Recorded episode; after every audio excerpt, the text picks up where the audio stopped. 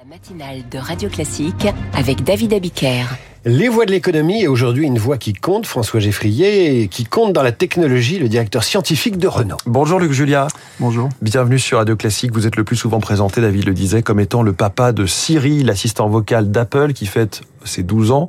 douze ans, c'est l'adolescence. Comment vous regardez votre ado grandir au-delà de Siri, euh, l'utilisation massive et utile de la voix pour tout contrôler? Est-ce que ça arrive enfin? Alors d'abord, Siri, en fait, date de dix-neuf cent quatre-vingt-dix-sept, hein, donc bien avant que ça soit que ça sorte chez Apple. On a mis quatorze ans avant de convaincre des gens de pouvoir le mettre dans les téléphones.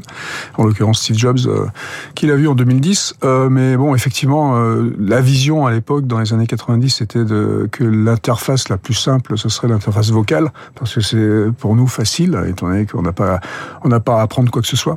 Euh, et c'est vrai qu'aujourd'hui, bah, on en voit de plus en plus. Euh, donc on a vu ça avec euh, les, les enceintes connectées. Euh, les, les Alexa, Alexa et autres. Google Home. Voilà, donc ça, bon, ça a marché relativement bien, hein, puisqu'il y en a plusieurs dizaines de millions euh, installés dans les dans les foyers américains, par exemple.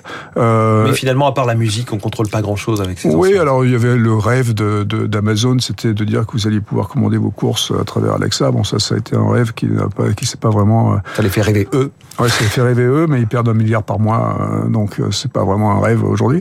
Euh, mais euh, bon, il y a quand même des choses assez rigolote, hein. Euh, il y a un peu de, de, euh, de euh, domotique qui, qui est arrivé aussi entre temps, donc on peut commander un peu plus que la musique, on peut commander un peu ce qui se passe dans la maison, les lumières, et cetera. Bon. Mais là on en reparle parce que ChatGPT, ouais. Le fameux ChatGPT, ouais. Que tout le monde connaît depuis un an, s'y met aussi à l'audio. Ouais. Est-ce que tout c'est fait. Une nouvelle donne? Est-ce que ça accélère un petit peu? Ben, ça accélère évidemment parce que la différence entre les Alexa et autres Siri, c'est que ils étaient mono-requêtes. C'est-à-dire que je pouvais faire un truc, et puis après, bon, ça s'arrêtait, il fallait que je recommence tout.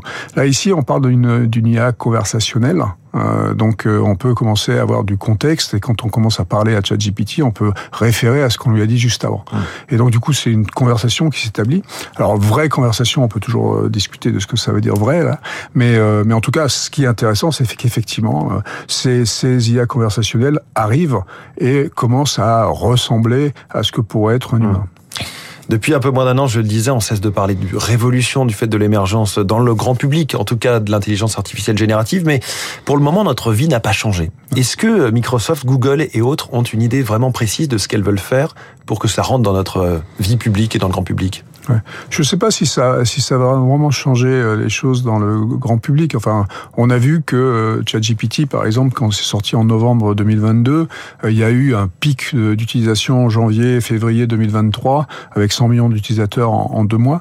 Euh, donc, ça a été une sorte de révolution dans l'usage, hein, mais pas une révolution dans la technologie. Hein. Juste pour être clair, c'est une évolution, une évolution de la technologie. Mais la révolution, c'est effectivement le fait que ce soit facile à utiliser. Et on a vu ça, mais on voit aussi aujourd'hui, maintenant, que ça descend beaucoup. Beaucoup, hein. Il y a la fameuse courbe de Gartner qui nous montre euh, quels sont euh, les, les, les hypes euh, dans, les, dans ces technologies. Et on était dans le hype au début de l'année, et là, ça descend quand même pas mal. Par C'était contre, amusant, mais pas encore utile. Voilà, exactement. Et, et donc, par contre, ce qu'on voit, c'est qu'on voit que les entreprises, maintenant, donc euh, le business, commencent à prendre euh, ces technologies pour en faire quelque chose.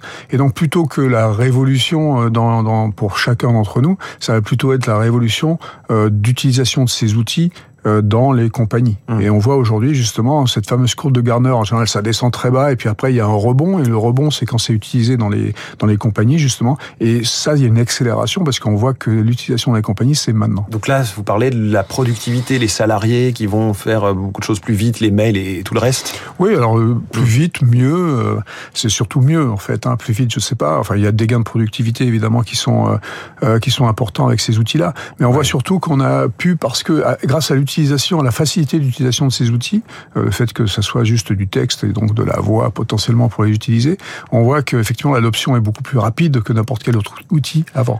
Et n'importe qui peut vraiment l'utiliser dans n'importe quel domaine.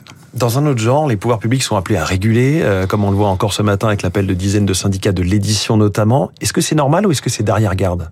Non, c'est normal. À un moment donné, euh, ces outils sont puissants, hein, donc euh, ils peuvent faire des, des choses très très puissantes, très bien, donc c'est, c'est quand ils sont utilisés à bon escient, mais ils peuvent être utilisés utilisé à mauvais escient. Donc il faut euh, bah, repérer ces usages qui sont frauduleux ou qui sont euh, pas, juste pas moralement corrects. Mais typiquement, et... est-ce que là, dans le monde de l'édition, on peut empêcher tous ces robots de s'alimenter en aspirant, en lisant, en apprenant par cœur des millions de livres pour ensuite recréer des nouveaux livres, des nouveaux tableaux, des nouveaux films, des nouvelles musiques? Alors déjà, je vais, je vais juste faire un point de vocabulaire. C'est pas recréer, hein, c'est régénérer, parce que justement la créativité elle reste du côté de l'humain. Hein. Il n'y a aucune créativité du côté de ces I A.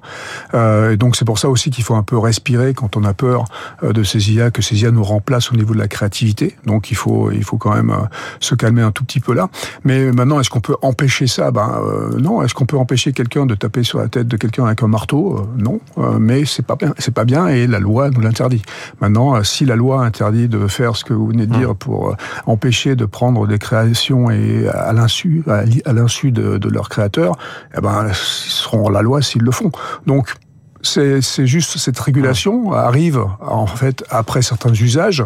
Elle doit pas arriver, elle doit pas réguler une technologie, elle doit réguler des applications des technologies. Et en général, ces applications, on ne les découvre qu'à posteriori. Et on dit beaucoup que l'Europe régule, tandis que les États-Unis innovent. Ce matin, le journal Les Échos titre au contraire sur le fait que Paris est devenu une place montante dans l'I A. Mmh. Est-ce que les deux sont vrais finalement ?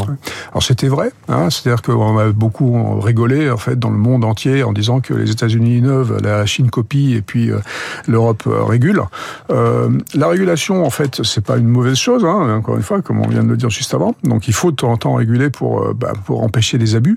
Euh, maintenant, l'Europe, depuis, bon, en particulier la France, hein, je vais plutôt parler de la France que de l'Europe, euh, depuis dix ans exactement, maintenant, avec la French Tech, euh, qui, qui a commencé en deux mille treize deux mille quatorze avec mmh. Flo Pellerin, euh, a une capacité d'innovation, a redécouvert une capacité d'innovation, parce qu'en fait, on a une capacité depuis très très longtemps, grâce à, à, nos, à notre éducation, hein, l'éducation des, des, des élites, alors on peut parler du reste aussi, mais euh, les élites sont éduquées d'une manière assez extraordinaire en France. On est les meilleurs en mathématiques du monde. Il faut arrêter de se flageller aussi, et puis il faut le dire haut et fort. Donc on est les meilleurs en mathématiques. Il se trouve que l'I A, c'est des mathématiques, d'accord ? Donc on est les meilleurs en I A du monde. Oui. La preuve en est, euh, non seulement ce qui se passe aujourd'hui en France, avec effectivement ces euh, nombreuses euh, euh, start-up qui sont autour de l'I A, mais aussi on voit dans la Silicon Valley que la plupart des chefs de l'I A, dans les grosses boîtes, euh, Google, euh, Netflix, en fait, tout ce que vous voulez, c'est les Français. Hum. Un dernier mot, parce que vous êtes quand même directeur scientifique de Renault. Vous, vous nous dites, et c'est assez étonnant, qu'on ne va jamais avoir de voitures qui se conduisent vraiment toutes seules. Oui. Bah, les voitures autonomes niveau cinq, ce qu'on appelle niveau cinq, c'est le niveau ultime de l'autonomie, c'est effectivement un rêve, c'est impossible, parce que c'est, la, c'est le parfait. Le parfait n'existe pas dans, dans quelque technologie que ce soit. Et donc, Elon Musk nous dit depuis deux mille quatorze, depuis maintenant dix ans, euh, qu'on euh, aura des voitures autonomes demain. Euh, les, pour être très très clair, les Tesla aujourd'hui sont au niveau deux. Donc oui. Encore très très loin. Parce que l'homme cinq. Peut toujours apprendre d'une situation inattendue, alors que le, l'ordinateur doit avoir déjà fait face à cette situation. Exactement, parce que c'est de l'apprentissage, c'est l'apprentissage machine. Donc euh, encore une fois, la machine n'invente pas, elle n'invente pas de nouvelles situations, elle peut pas savoir ce qui va se passer euh, si elle connaît pas la situation.